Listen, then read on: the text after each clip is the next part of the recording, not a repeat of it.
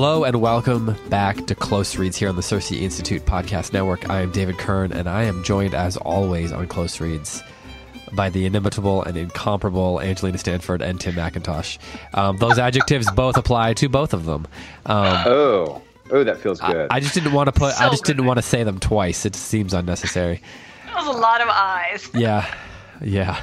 It's Tim and Angelina, how is it going?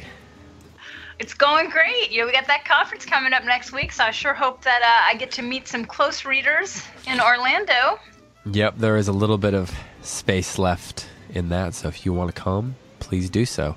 Um, so let me just get this straight. You guys are going to be in sunny coastal Florida hosting a conference on classics, literature, uh, the life of the soul, the life of the mind, and I don't get to go. I will. You can come, Jim. He said you can still. There's still seats available. That Tim. is- I'm so happy for all of you. Tim, if you if you can find a way to get there, I will let you in for free. Um, but Close reads discount. I- well, easy now. I didn't say that the close reads discount was free. I said Tim's discount was free. Uh, I won't be there actually, Tim. Alas, David, I know. I got this horrible news this morning. I don't know that I can cope. yeah. it's not gonna it's not gonna work, David. That's what I There's no way the conference is gonna work without I, you. I appreciate um, I appreciate that you are pinning the success of past CiRCE events entirely on me and my my uh, being there, but I think we'll be okay. Who Uh, is going to handle my mid-conference meltdown? This is the real question. well, we're gonna we're experimenting with something. We're wondering what happens if we just let Angelina cry in her crib. if if we just let her cry, will she grow out? Will not will she grow out of it? Will she, tough love right here, y'all. Yeah. That's child abuse, David. it's an experiment. Well, I mean, it just depends on how long you let it go on. Uh, show up to my talk with red eyes and a puffy face, sniffling Just- my way through some kind of talk. Oh no, we're putting you early on, just just you know, just because just because of that very reason. No, I I um, it was the only weekend that we could find for us to move, and as I said before we got on, we closed on a house today, so we have to move. So we're closed. So we're gonna move next Saturday. So therefore, I'm not gonna go, and Graham isn't gonna be going because he his just moved, but also because Ashley is due in you know a few weeks after that, so that seems a little risky. So she's not Wow. gonna be she's not going to be, or he's not going to be going to the conference either. So no I Graham, feel no like David. there's a lot of domestic concerns derailing my life right now. Well, isn't that like by definition, right? Such is life. That's just life. Well, we are here as always to talk about great books. Uh, we are going to discuss uh, C.S. Lewis's *The Lion, the Witch, and the Wardrobe* because it won the Great Books bracket this year. It was all in children's literature, and it came out the the winner uh, by virtue of v- listening listener votes. And uh, we're going to talk about that. We're going to talk about why that book uh, has maintained its popularity, why it is so popular, what makes why, why it would have won something like that. We're going to spend an episode on that, and then of course we're going to jump into our next book. We're going to talk about Evelyn Waugh's Brideshead Revisited starting next week, and remember we're going to go through chapter three. So be reading be reading that um, in in preparation for the first episode of Brideshead. Uh, before we get going any further, though, I should say thank you to Roman Roads Media, who, as you know, has been sponsoring in April and May and making this show pop, uh, possible. I was uh, almost going to say popular, and they've definitely been helping that as well because they've been helping promote it. Uh, but uh, they are publishers of classical Christian curriculum designed for homeschoolers and homeschool co-ops, and they're back with a giveaway for Sissy Cer- CiRCE podcast listeners. I still can't talk. Been doing this. This is the 52nd episode. I still can't talk. Uh, each episode, they're going to be giving away one of the 16 units from Wes Callahan's Old Western Culture series. And if you know Wes, you know that you know his his storytelling is one of the great parts of his teaching. Um, this is a high school video course that guides you through the great books of Western Civ. They've got workbooks, discussion questions, readers, uh, all including Wes Callahan teaching. His, uh, Wes Callahan teaching from history and literature and theology and politics and philosophy and all that combined together. Um, so here's how to enter the giveaway that Roman Roads is doing. They are going to be giving away one of those units just to people who leave a comment on the Facebook post promoting this episode on the CiRCE Facebook page. So head over to facebook.com slash CiRCE Institute. Check out the post where we link to this episode of the CiRCE Podcast Network. Comments on which unit you would want to win, and then a couple days after that, they're going to choose one winner of all the people who post there. You know the deal if you've been listening. Uh, you've probably already skipped ahead. You probably already hit that 30 seconds ahead thing. Um, but if you haven't, then uh, you can browse those titles over at romanroadsmedia.com. And uh, maybe we should sit here for like 15 seconds just in silence so that the people who pu- who's pushed fast forward will hear us still talk about how great Roman Roads Media is. Uh, but because Roman Roads really is great, Daniel and David Foucachon and their whole crew are great guys. They're going to be in Orlando. They're helping sponsor the Orlando event, um, and they're actually Oh, going to be. I'm just going to straight up beg them for some videos. there you go. That's a great idea. Uh, but they're they're great guys. They're doing some really good work. They're um, you know together with Wes, they're they're putting together some great programs, and we are really honored to be partnering with them. Uh, you know, for this uh, for the event next week, for this podcast, and on into the future. They've become really good friends with us, and whenever we see them at events, we go out and grab dinner and things like that. So um, please support them. Please check them out at least. Uh, RomanRoadsMedia.com is where you can learn more. All right. So before we dive right into C.S. Lewis, I do want to bring up a question that I thought was really great and is the kind of question that is, uh, you know, the kind of question that the three of us are always thinking about, I think, in our reading lives, whether it's with students or just in discussion with friends or just, you know, in our own, in our own literature, uh, literature imaginative, imaginative worlds, our own, I don't know what that would be, our own secret literary worlds that we have inside our heads. And, and the person, um, the person says this is from Mary, and she posted it on the Close Reads Facebook group, um, and it's pretty. It's a pretty long question, so I'm going to just read parts of it. But she says she didn't like or understand Flannery O'Connor before she listened to our podcast. I'm not sure how to express what I think now, she says. I don't love her in the same way that I love Homer or Tolkien or Austen or Shakespeare or Tolstoy. I wouldn't grab her books first from a burning building. I wouldn't turn to her writing when I'm feeling sad, confused, or depressed, which is David editorial. That's in- just good life in- advice. Insert yeah. David ed- editorial. Good idea. Um, but but she goes on. Mary goes on. I appreciate her writing.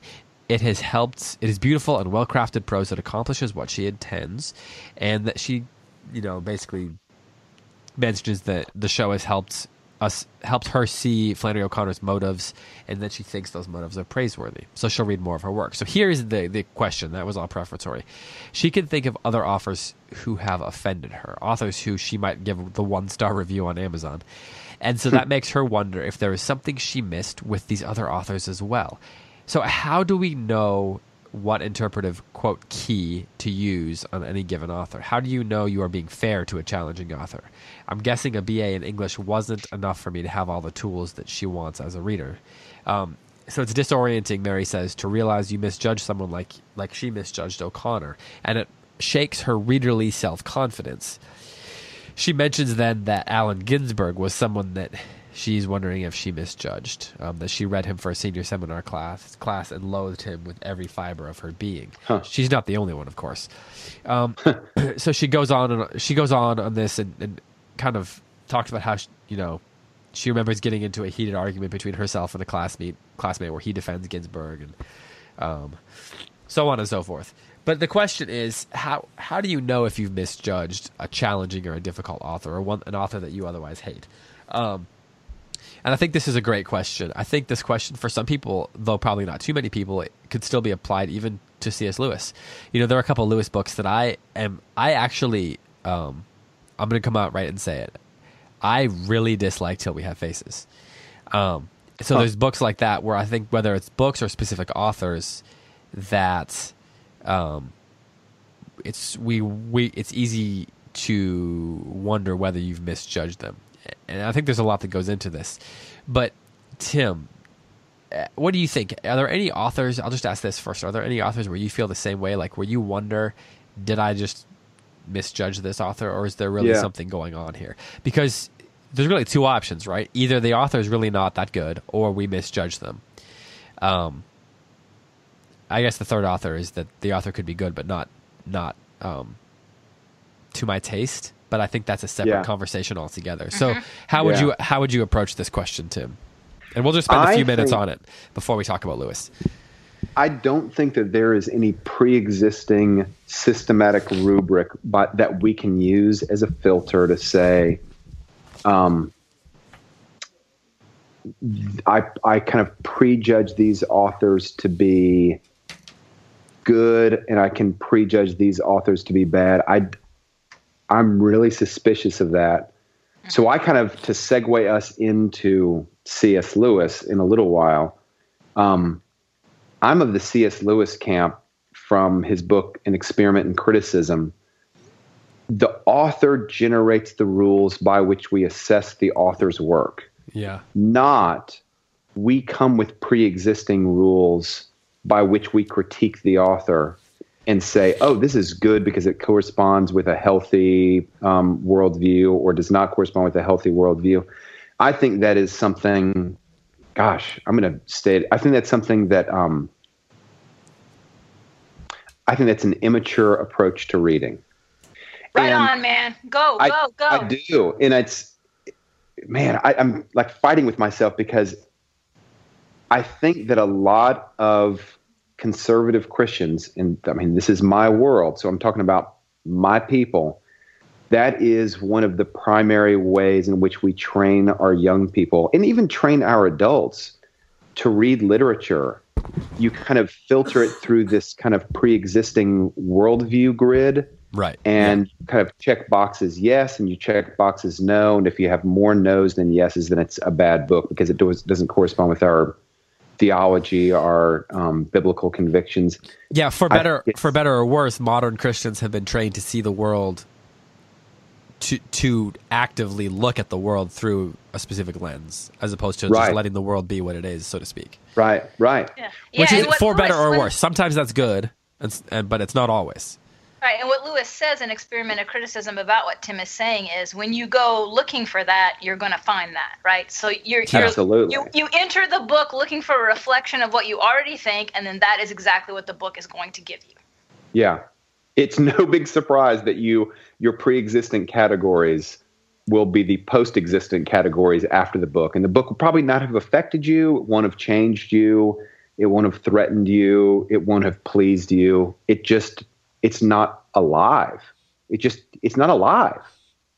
Yeah. so I I think the question that was asked by a reader is a very it's a thoughtful question. And I think to some degree there's no there's no safeguard that says yes this is g- here is the pre-existing kind of spreadsheet that you can use so that you can I don't know uh, pre that you can assess now having said that, I there's a I've read a couple of books sometimes, and I have put them down and I've ceased to read them not because they didn't correspond with my worldview, but because I really felt that the author was lying to me. The author was Oh yeah, I'm sensitive According- to that too, man. You if I don't think you're being honest, I'm my head is screaming while I'm reading that book. Absolutely, absolutely, and, and in a way that kind of conforms to Lewis's view and experiment on criticism. Um, if an author is failing to comply by the by the kind of life view that the author is articulating, and the author violates that, um, in a way, it sort of like demonstrates an incoherence in the author's kind of vision that he is casting. And to me, that's a that's a fair way to assess a book is if it fails by its own lights, by the author's own lights, if it does not kind of like complete the contract that the author set up. I think that's a reasonable um, time to judge the book and say, nope, this is a weakness. Well, yeah. Um, books are we, we ought to we there there will come a point when we ought to judge the quality and value of a work of literature. But the I think part of the problem is where it's where you, where you begin that, and, and too much too often we start we judge Yes. it based on something on on the wrong set of standards. And you are alluding to that with the idea of like coming to if you come to a work of literature with a specific worldview in mind or with your own specific self interest in mind. I don't mean that like self interest and like selfishness, but essentially if we come to the work more concerned with what we're going to get out of it or looking at it with only a, a certain through a, a certain sort like a certain color of lenses so to speak to mix up a whole bunch of bad metaphors there, then um, then you're you're kind of you're you're damaging your ability to experience the work on its own terms, so to speak. Uh huh. and you can't you can't learn to recognize what you're talking about there, Tim. You can't you can't effectively and rightly and uh, judiciously judge or assess the quality of a work if your own ego is getting in the way, so to speak. And I don't mean that. Yeah. I don't mean again. I'm using these terms negatively, but I just did an interview for the next issue of our magazine, um, which is coming out. It's our it's the first time we're doing a summer issue. It's our second issue of the year, and Angelina wrote wrote a wrote that article on mystery stories for it. But for the interview in the issue, I, I interviewed Alissa Wilkinson, who's been on this not on this particular podcast, yeah. but on our network before, and she teaches uh, literature. She's a she's an a culture critic for Vox.com, but she also teaches at the King's College in New York City. And one of the things she talked about is how, as a teacher, we need to prepare students to read without ego. Um, to- I love that.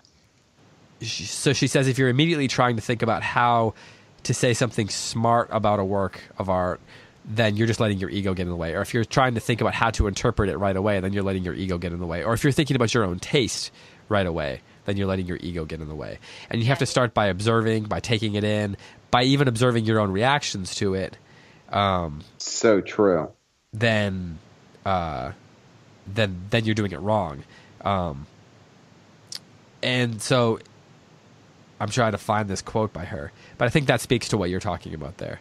Um, so she says, you guys don't you don't you feel like it's it's a dangerous proposition what we're putting forward i mean surely you guys i mean it- it's scary to say i'm going i'm giving myself to this author i am entrusting myself to this author because i don't know about you guys when i in, when i'm reading a new author I'm putting myself in that author's hands and I'm kind of saying, do with my imagination what you will.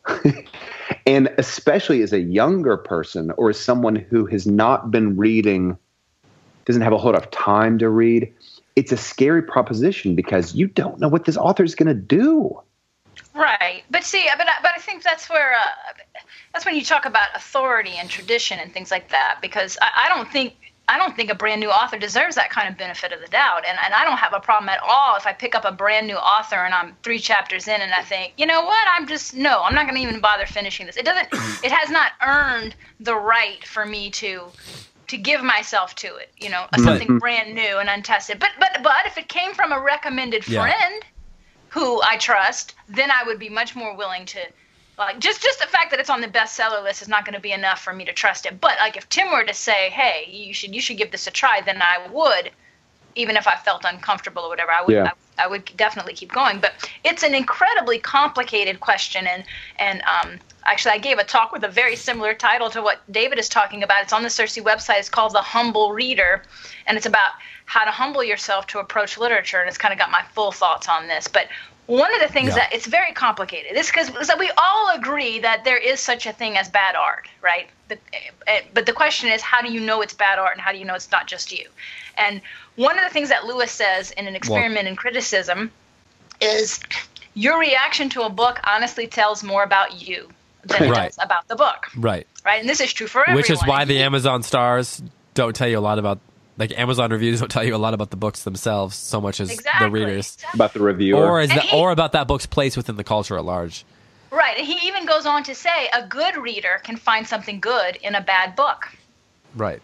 Hmm. because they have that ability, right? So it, it's it's it's terribly complicated. You know, one of the things he talks about in experiment and criticism that I've been thinking a lot about is he he talks about how he personally has just struggled to really love Tristram Shandy by Sterne, but Oh, he had yeah. a friend who loved it, and so he would write letters to the friend and say things like, "Well, you know, the next time you come, hit me hit me with your best reasons about why I should love this book." Anyway, and so he definitely has this drive of if there's a goodness here i'm going to find it which is what i really try to do as, as a reader. And i have horribly misjudged i mean we're talking about lewis and so this is a perfect story. One of the biggest misjudgments i ever made in my life with a, about a book was about lewis. 20 something years ago i read that hideous strength knew nothing about medieval literature or anything and i hated it Wow. hated it to the point that for almost two decades i referred to it as that hideous book Okay, but then the more that I got into medieval literature, the more that I got into Lewis. When I revisited it, it is now my favorite Lewis book, and I feel like the biggest idiot. yeah, it's a hard book. It's a hard book, and it's very weird uh, in all the best ways that a book can be weird because it's very it's that medieval weird. But it, I mean, my initial reaction said everything about me and nothing about that book. Well, I did and- not understand that book, and I didn't know how to read it. I think one thing that good readers do though is, and and Alissa Wilkinson brings this up in the interview actually that I, I'm excited for people to read this interview. It's it's good. Um, Yeah, sounds sh- She she brings up that it's ac- a good reader actually learns to recognize what their own responses to a work of art mean. Yeah. Like you learn Mm-hmm. you learn that where your own prejudices lie or where your own where you're like the kind of things you're going to judge and, and you learn to be careful about them. So um, and now I'm kind of expanding on what she said, but like a good reader, a good teacher also teaches the student to do that as well. Like it, like if you're a, pr- like Angelina learn like if she learns you, 20 years ago if you'd approached that hideous strength and know, been able to recognize your own limitations your own prejudices your the way you judge things then you can you can kind of learn to stay, take a step back from those and try to like veil them in a way and then turn your focus away from those things that are driven by yourself and then try to ignore them and approach the work on its own. And then you might have been able to see the things that now you're seeing Mm-hmm. better. Certainly, you had to have more experience. You had to learn about medieval literature and all that to make the, sec- It was- the yeah, well, the reading biggest better. obstacle, honestly, was genre. You know, I, I, I approached it thinking it was 1984, and then I was like, "Hey, this is 1984," and then what the heck just happened to 1984? Yeah, yeah, yeah.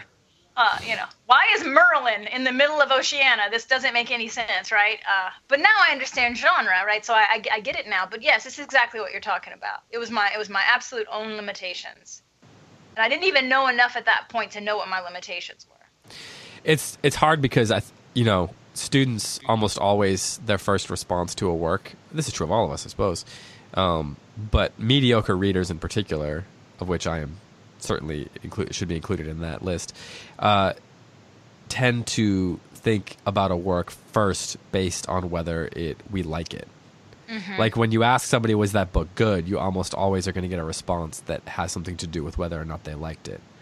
Um, and that's especially true of, of students. And we spend, I think, an inordinate amount of time focusing on whether we like art.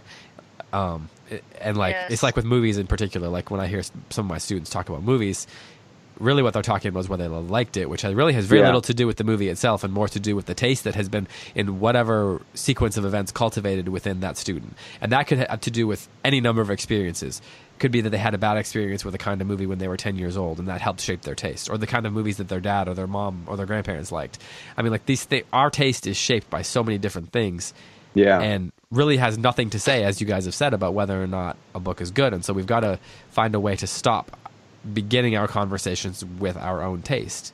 You know, you know what might be a fruitful exercise, maybe even as part of a podcast, is for each of us to name books that we hated. Like maybe it's that hideous book for um, Angelina, uh, books that we hated on first read, but also either knew in the moment or soon thereafter that it actually was really a great book, but we just hated it.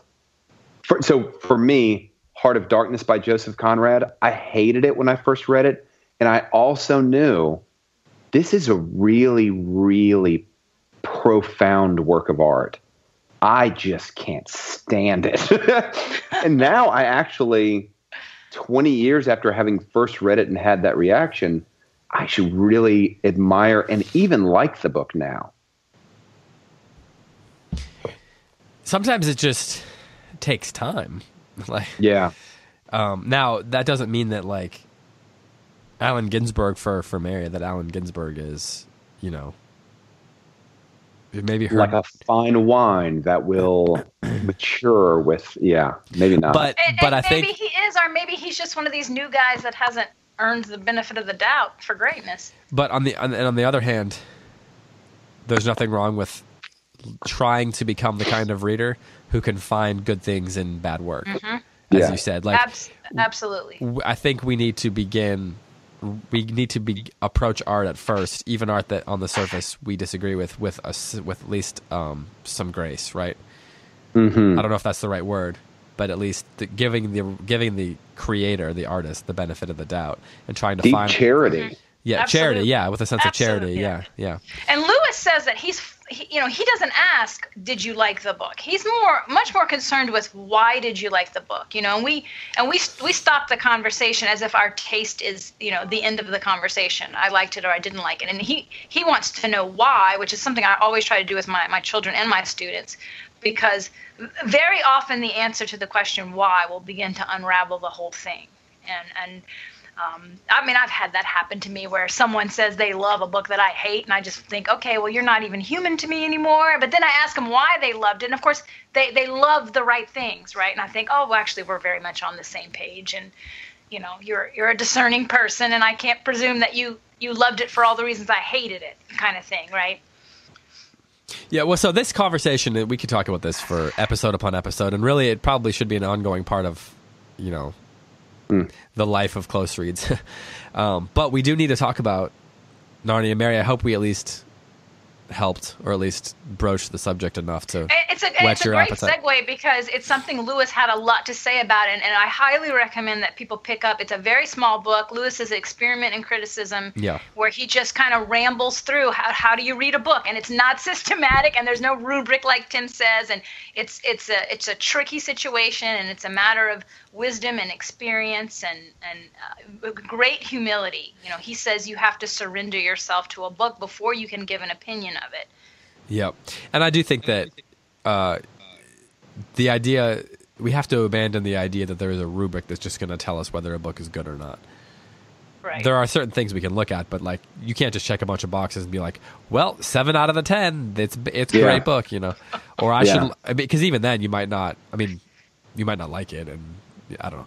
Anyway, the, we can talk. We're going to continue to have to talk about this. Can I but, say um, one more thing, David? I, I hope that the person who um, submitted that question doesn't. I hope we have not twisted her question to make it into one that we want to answer. Like I, I think the desire, the desire in that question is a good desire. Absolutely. right, right, yes, That shows a great humility to say, was the problem me? Yeah, I absolutely right. I think that I think the question is an excellent question. I hope that the reader, when she or he hears this, doesn't think, "Oh man, I just got scolded." No, the question No, is yeah. a great question. yeah, because we're Um, all the same way. Like We are. how she feels about Ginsberg, I feel about many Right, books that right, are right. considered great in the canon of literature.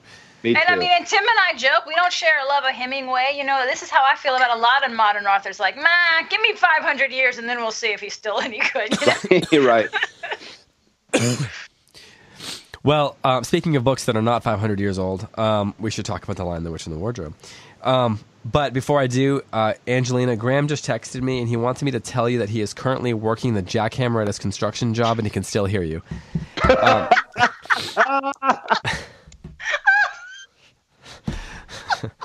so I just thought you should know that. I thought, you know, I thought you should. okay, so I'll try to talk up. Okay, is that better, Graham? Yeah, yeah. That's not great for me, but thanks. Uh, my, my my my ears are a little little bit, you know, tender now. Uh, let's talk about the line, the Witch, and the Wardrobe. As I as I mentioned, it it did win the the vote. Um, it wasn't surprising, you know. There were two or three we kind of guessed would be in the running, um, and that was certainly one of them. Um, this is a book that for a lot of people has a high degree of nostalgia factor going into it, um, into why people love it. Angelina, when was the first time that you ever read or had The Lion, the Witch, and the Wardrobe read to you? Uh, as a grown adult in my Okay. 30s, reading it to my children. Okay, so No kidding. no nostalgia factor for you. So that's actually None That's good. at all. That's good for the conversation. Tim, what about you? Very young. Yeah, uh, li- likewise. probably, uh, probably before age ten. Yeah, I was probably the first time I was probably four. I mean, my dad read it, read them to us reg- fairly regularly, a couple, at least three or four times throughout my childhood. Um, I'm so curious what Angelina's like. Yeah. What her you are the minority, I suspect, within our listening audience. So I would love let's, let's start with you. What were your first impressions? Like this is a book that you had heard forever. I'm guessing was a great book, or at least when you went into it, you probably knew that people thought of it as a classic. Mm-hmm, mm-hmm. Did it live up to your expectations, or or not? So I, I'm gonna I'm gonna even show myself to be even more of the minority. Uh, because most people, Narnia is their first introduction to Lewis, right? And it's the thing he's most famous for. But the reality is that it's the last thing he wrote, and the publishers were incredibly concerned that it would damage his reputation. they um, were? Yes, because it was a children's book and it was a fairy tale, both of which were incredibly out of fashion at that time. People wrote realistic children's books in the 50s. This was published in 1950. Uh, and, and so he was a well respected scholar. He's a, you know, he's an Oxford PhD. He's a scholar. He writes serious stuff, and now he's going to derail himself by writing a fairy tale, right? So that actually is the way that I approach Narnia because my introduction to Lewis was first, before I ever read any fiction of his, I first read his literary essays. So my introduction to Lewis was as a medieval scholar and as the world's foremost scholar on Edmund Spenser, which um, huh. our readers may not know. Um, so Lewis is uh, so Edmund Spenser wrote the Faerie Queene, and Lewis was a medievalist. Let's be real; he was, he's probably the only one. I, I, that's what I say. I say he's still the world's foremost scholar. On yeah, no doubt. Um, so he he adored Spenser and, and devoted his life to studying the Faerie Queene. So I actually read those essays and the Faerie Queene before I ever read Narnia. So so then I read Narnia and I'm just like, oh my goodness, it's the Faerie Queene. so my experience was that I loved it because it was so heavily literary and it was so deliberately Spenserian, and I was so tickled about that. And when I teach the Faerie Queene, we always talk a lot about Narnia because my students come to me and they are immersed in Narnia. They have grown up. They chapter and verse me when it comes to Lewis and Tolkien. They know those huh. books so much better than I do. Like you know, and so they'll pick up every little thing. So, the, so for me, I read The Faerie Queene and then I loved Narnia. For my students, interestingly enough, and parents and listeners who are like, how do I prepare my children to the great books, might find this interesting. My students who are very, very, very well versed in Narnia find the Faerie Queene a piece of cake because they come in there and they're just like, oh, that's from The Lion, the Witch, and the Wardrobe. Oh, that's where he got that Prince Caspian scene from. And, you know, they're just, and there, it's all there. It's all, plot points are there, theme and tone is there, motif, image. I mean, it's just, it's it's a Spenserian wonderland. So I came to Narnia as an adult, uh, and, and, and appreciating it that way, even while I was reading it to my kids as a fairy tale, and they very much enjoyed it. So hmm. it, it, it you know that to me is success. Lewis says that. What good is a children's book if only children can read it? Uh, uh-huh. And it was something that for me absolutely worked on multiple levels, and I was just delighted with the very very high literary quality. Angelina, I had no idea that it was Spenserian. I've never read The Faerie Queene. I know yes. nothing about Spenser. Put down that Hemingway and go get you some Spenser today. okay, can I just, as a side note, is how hard would it be to read The Faerie Queene? How hard would it be for me to read The Faerie Queene? Uh, Given your I, level of intelligence? Pretty tough. Yeah. I mean, I always medium. That they Lewis's essays on Spenser first to at least know what to expect. But I mean, you know, you can get a nice annotated copy. It's not, it's not it's not hard to understand the plot points of what's happening. It's it, it would be a challenge, I think, to unravel it if you don't know anything about what Spenser's well, doing in the world he's writing in. But it's a yeah. but it, it, the Faerie Queene also operates on multiple levels, so you can read it just as a you know a great quest story, and then you can spend time thinking, wow, he's just you know dipping into the whole depths of what it means to be a human being. Yes, you could you could get the, what is it? Fierce Wars and Faithful Loves or something like that, Angelina. Yeah, that's Where, the annotated version. There's a lot of good annotated versions. That's just there. of book one, though, right? That's just of one, right? Yeah, so you could just do that, and it's not real long. Okay. He um, died halfway through, so there's only six books. There were 12 books planned. It was modeled on the Aeneid. Oh, okay. So one of the things that Spenser does that you see in Narnia is that Spenser's not a medieval writer. He's actually a Renaissance writer who was deliberately writing a very, very out of style medieval book. Uh, and was mocked by his Renaissance friends for writing something medieval. But what he does is he blends classical elements with medieval elements, and you know you see that in Narnia. So this is why you have Bacchus traipsing through some fairy forest because he's that's a Spenserian thing to blend those elements. I love it. So, okay, I have a I have a question about the Lion the Witch, and the Wardrobe. Um, do you which order do you think that Ooh. that book should be in the series? Because you know it's been reorganized in you know in the the last 25 or 30 years or whatever so so when you buy a set it's not the first book in the set anymore do you have a problem with that or are you okay with it I have a problem with it. So I didn't know, and I went and bought, you know, whatever the new version was, and so I read it in the quote unquote the new order, right? Starting with um, the Magician's Nephew. Yeah. And I regret that. I regret that. I wish that my children's first introduction to Narnia had been Lion, the Witch, and the Wardrobe. I think there is something very important about having your first entrance into Narnia be Lucy's first entrance. When she opens the wardrobe and sees that world, that needs to be our first entrance. I do not think we're benefited by knowing the backstory. I, I think it d- detracts. I agree with that wholeheartedly. Like the first time you walk into Narnia should be through the wardrobe. Do you lose anything by backtracking to the magician's nephew? I I th- I think you do. Yeah, I think you lose some of the wonder of it because you already know who Jadis is. You you know too much. It, you know, it's like you read the Lord of the Rings, then you read the Silmarillion. You don't. It, the backstory's awesome, but at, you know, it's a it's a matter it's not of time. the entree. It's, It's not the entree. It's really not. I think it takes away from some of the wonder of Narnia because you already you're like, oh, okay, I know her. She's the alien from another planet, and it just it's it's too much. I think. Yeah, I mean it's also just. I, I mean, I, I would argue it's a better book than The Lion, the Witch, and the is. Wardrobe. Although, I mean, then the then the And then the Magician's Nephew. nephew. Yeah, yeah. I know not everyone agrees with that. Like that's the Magician's Nephew is a lot of people's favorite, but you know what? Your taste doesn't matter. Um, Really, the Magician's nephew is people's favorite. yeah, a That's lot, a lot of people. me. Yeah, yeah. No, um, and the Lion, the Witch, and the Wardrobe is not my favorite book in that series. As, uh, as far as, and I actually don't think it's the best book in the series. But I like the Voyage of the Dawn Treader. I, Voyage is. I think Voyage is the best. Um, but, but you're right in th- that the Lion, the Witch, and the Ro- Wardrobe has a sense of wonder kind of inherent within it that that makes it really meaningful. It's the starter kit.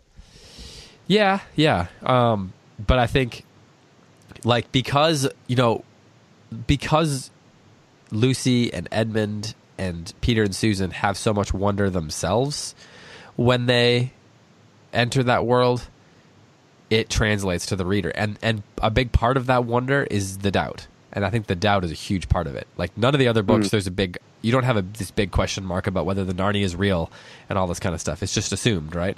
But when but when you get into when Lucy goes into Narnia and she has to convince them that it's a real place and they don't believe her, you there's this you know you, on the one hand you can doubt whether she's telling the truth along with her siblings, or you can feel along with her the despair that they don't believe her, and as a reader and you become a part of that.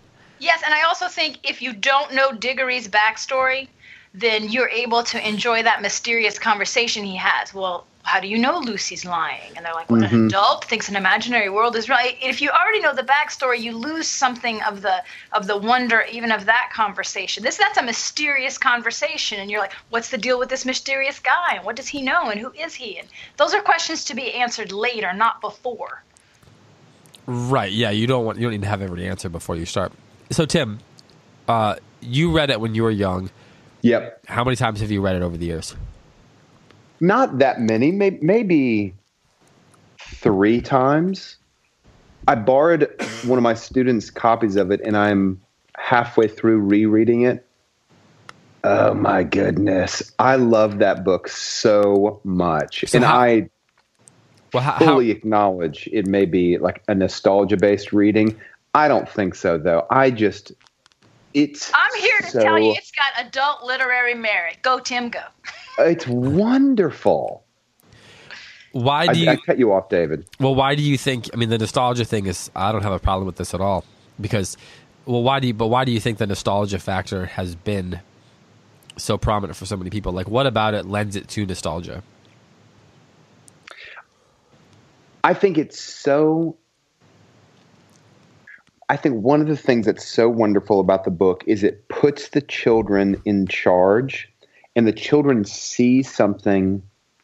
Um,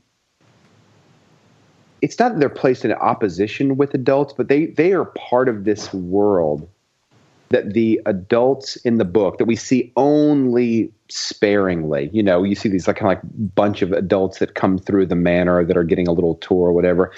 These adults have no access to the incredible world that the children have entered.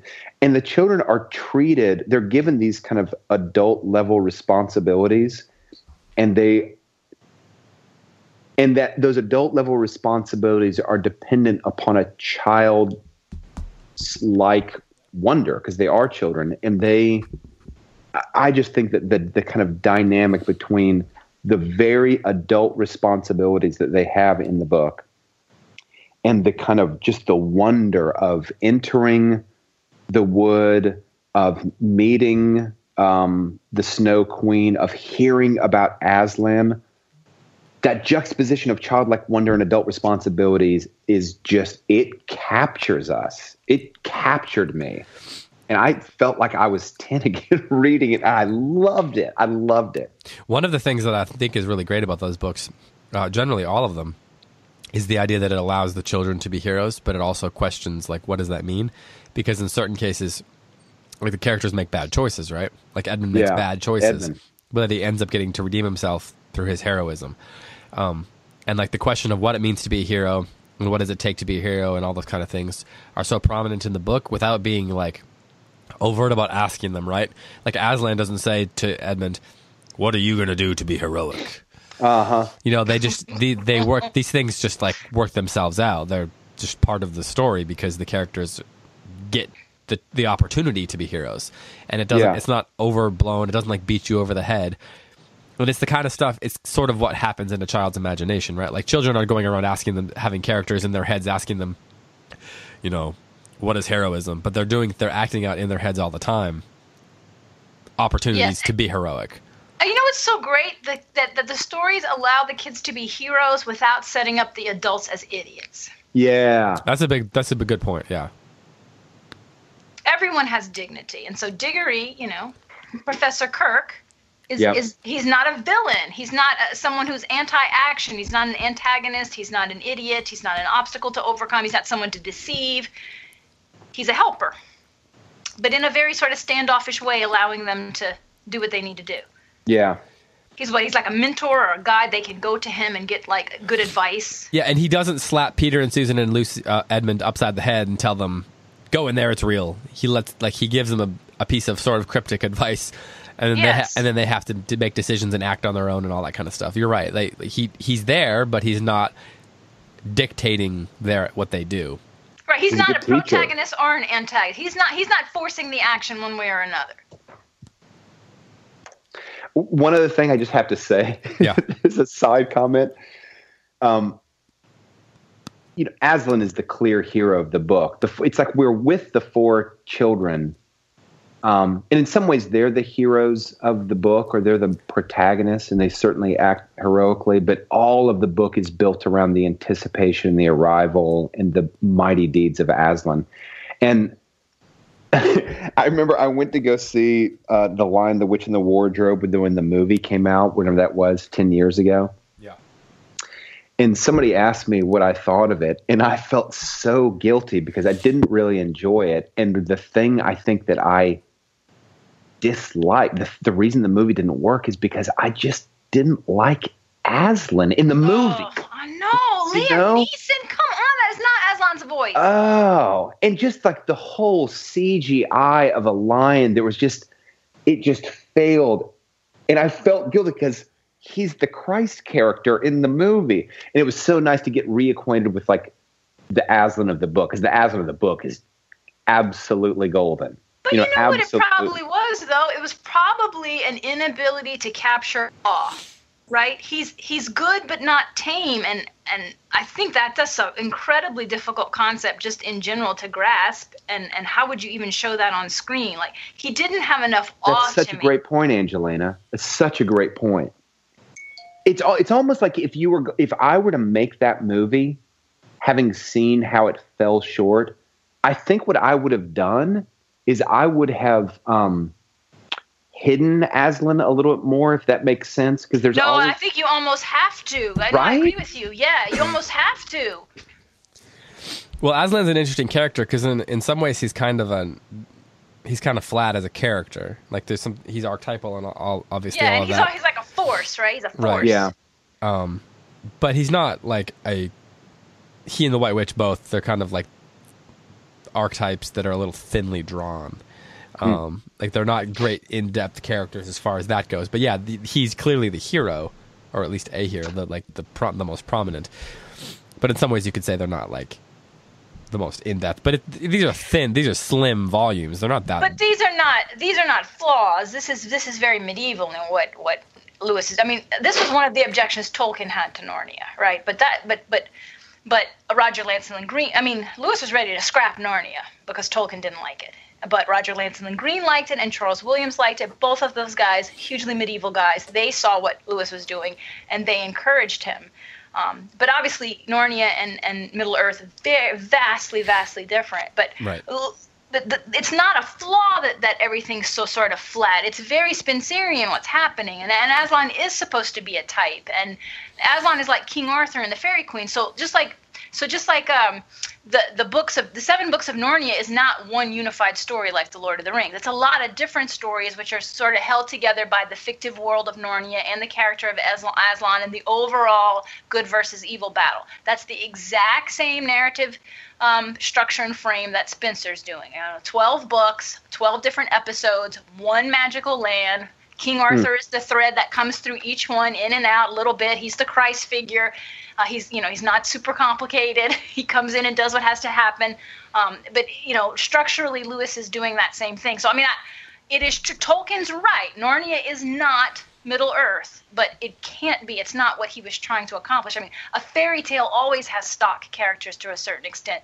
It, it messes up the archetype if you want to get, you know, let's get into Jadis's head and figure out, you know, was she mistreated as a child? Why is she evil? You know, you can't. You, that won't work in a fairy tale. Things have to be very clear in a fairy tale. Well, and, and the archetypes that were easy to recognize, which show up throughout the series, obviously, um, and in fact are sometimes repeated, like the icy witch type thing is repeated in the silver chair, and of course Jadis comes back in the magician's nephew, as you mentioned earlier. But those archetypes um, that we can easily recognize allow a framework within which the various children characters throughout the series, and in the obviously the Pevensies in the case of the Lion, the Witch, and the Wardrobe, that gives them a framework in which those kind of those young characters can like operate and and Right. and like fulfill their roles and and um and act i guess as you know Yeah.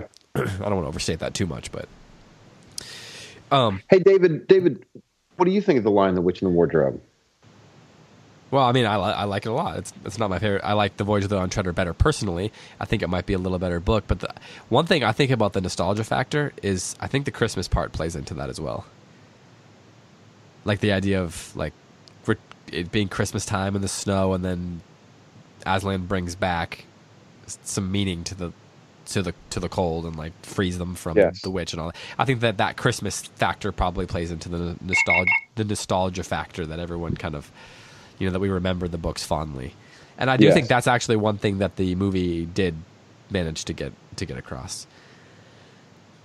but I liked the um I liked the what Angelina said. I can't remember which word you used, but you mentioned that a lot of these characters have. Did you say nobility or um, distinction, or what was the word you used for like? I think I said dignity. dignity? Yeah, there's there's uh, so much dignity throughout all of these different characters. Like Edmund has dignity, right? Mm-hmm. I mean, Edmund learns to have dignity, but um, uh, the the the faun, uh, uh, Tumnus, Mr. Tumnus. Mr. yeah. Tumnus has dignity. Yeah. The, the beavers have dignity. The. Beavers.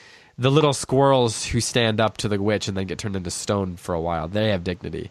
Um, the giants That's not their easy to accomplish. That's good writing. yeah, it is. Yeah, the giants in their own way have dignity, uh, um, and it's not the kind of dignity where it's like uh, like we're just told they have dignity. Like he never has to say that anyone's dignified, but he can show that, and, and he and in showing it, it's a lot easier to root for those characters. So many acts of small courage, you know, but that are from a child's perspective, the, just the exactly kind of huge, courageous moments that children have, right?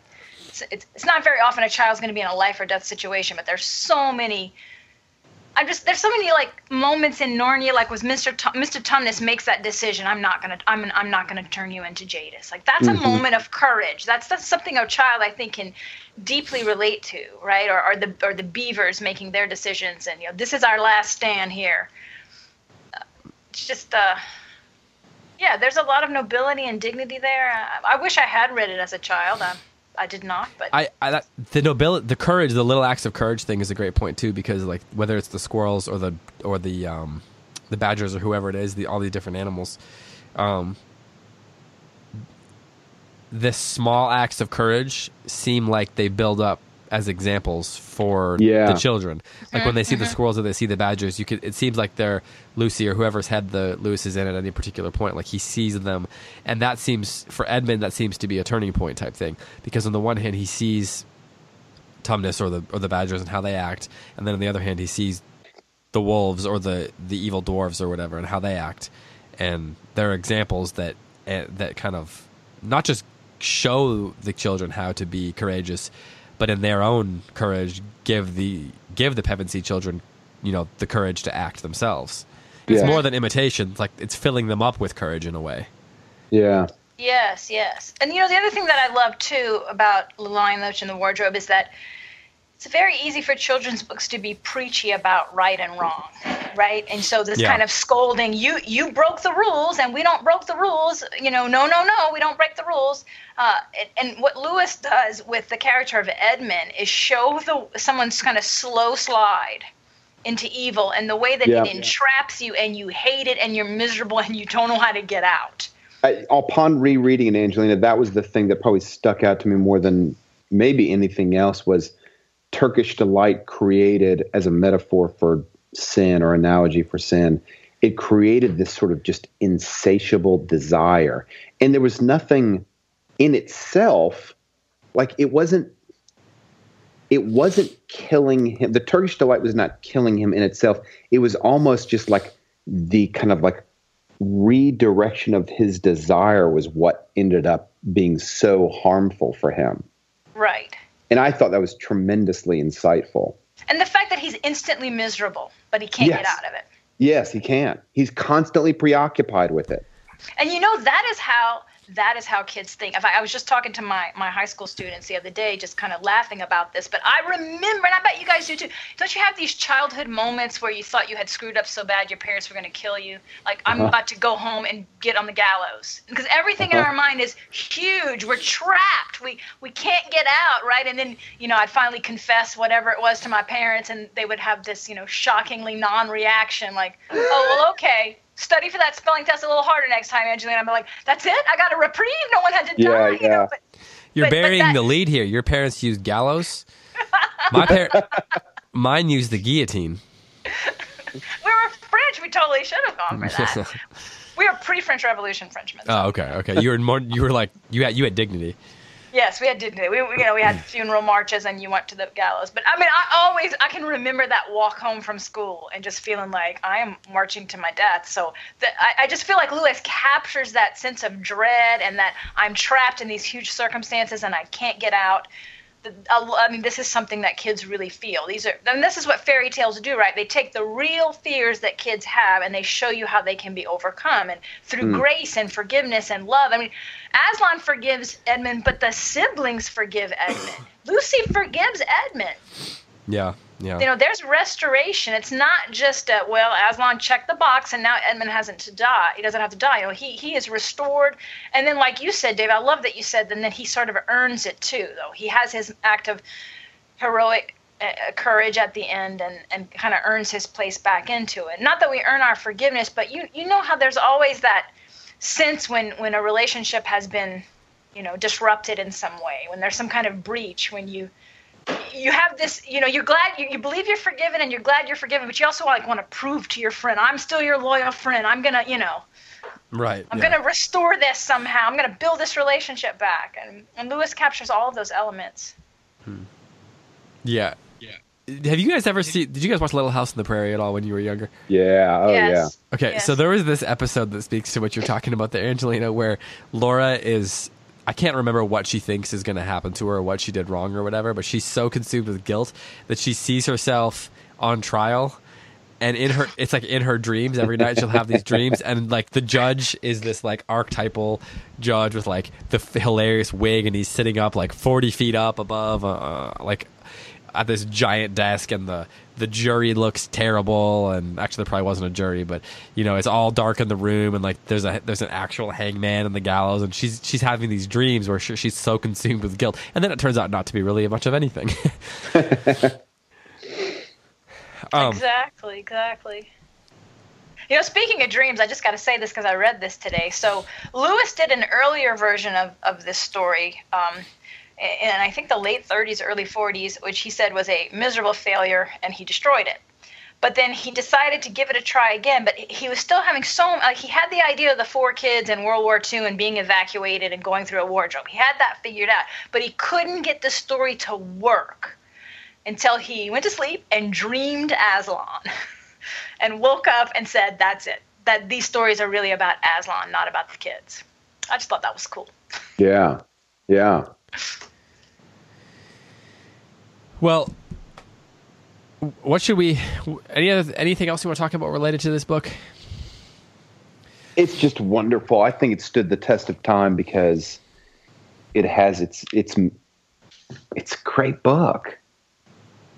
I was shocked. To, I did a little reading today, but uh, you know, I, I, was shocked to find out that it is so highly read in public schools. Really, I, I that is really remarkable. That, yeah. I mean, I guess I think of it as being a quote unquote Christian book, which of course it wasn't published that way, and Lewis never thought of himself as a Christian author. But obviously, if it's being taught in public school, it doesn't have some kind of heavy Christian stigma like I guess I think it does. Yeah, I guess not. I've never thought about that. I guess I knew yeah, that kids I mean, had read it. Well, it's I don't know that I was reading the statistics today for how many schools teach it. It's like one of the most all-time popular books to teach in school. No kidding. I mean, how does that book not end up on a banned book list? But you know, Fahrenheit Five One's got to go. Like I don't understand the world we live in at all. yeah. Well, you should have been living 700 years ago anyway, so. So this is well established, yes. Except I want my air conditioning and my refrigerator. And you probably you, you, you, would have died of a plague like 25 years ago. So, um, or like an ox would have run over you or something. Oh no! I always thought I'd been burned as a witch. you float, huh? She floats. I can swim, so you know. I'm glad. I'm glad you got that that joke there, uh, that reference. Uh, well, we should we should get off. We've been going for for a while. Um, this has been fun. Next week we'll start on on Brideshead Revisited. Uh, I'm just excited that our our listeners are so excited about Brideshead. Yeah, it seems like there's there's uh, positive energy out there. David, have we resolved how many chapters? What did we resolve for the first reading? Through chapter three. Through chapter three. Prologue through three. I started today on the prologue. Yeah. Um. So yeah, let's uh, let's plan on that. And uh, any final thoughts either of you want to drop in before we before we take off? None from me. Oh, I just hope that Narnia encourages people to tackle Spenser because I love Spenser. and if Narnia and Angelina's energy to, for it are not positive enough, then there's probably no hope for Spenser. uh, all right, well, thanks for joining us again. Uh, thanks to Roman Roads for sponsoring. If you have not yet subscribed, please do so on iTunes, Stitcher, wherever you get podcasts. Leave reviews if you if you don't mind. And uh, we will we will talk to you next week as we start uh, Evelyn Waugh's Brideshead Revisited. Remember to to read that. Um, if you have any questions you want us to address on the show, you certainly be, feel free to leave those on the Facebook group page, and we will try to get to them as we can. But uh, for Angelina Stanford, for Tim McIntosh, and for everyone else here at the CiRCE Institute, I'm David Kern saying farewell on Close Reads on the CiRCE Institute Podcast Network. Talk to you next week.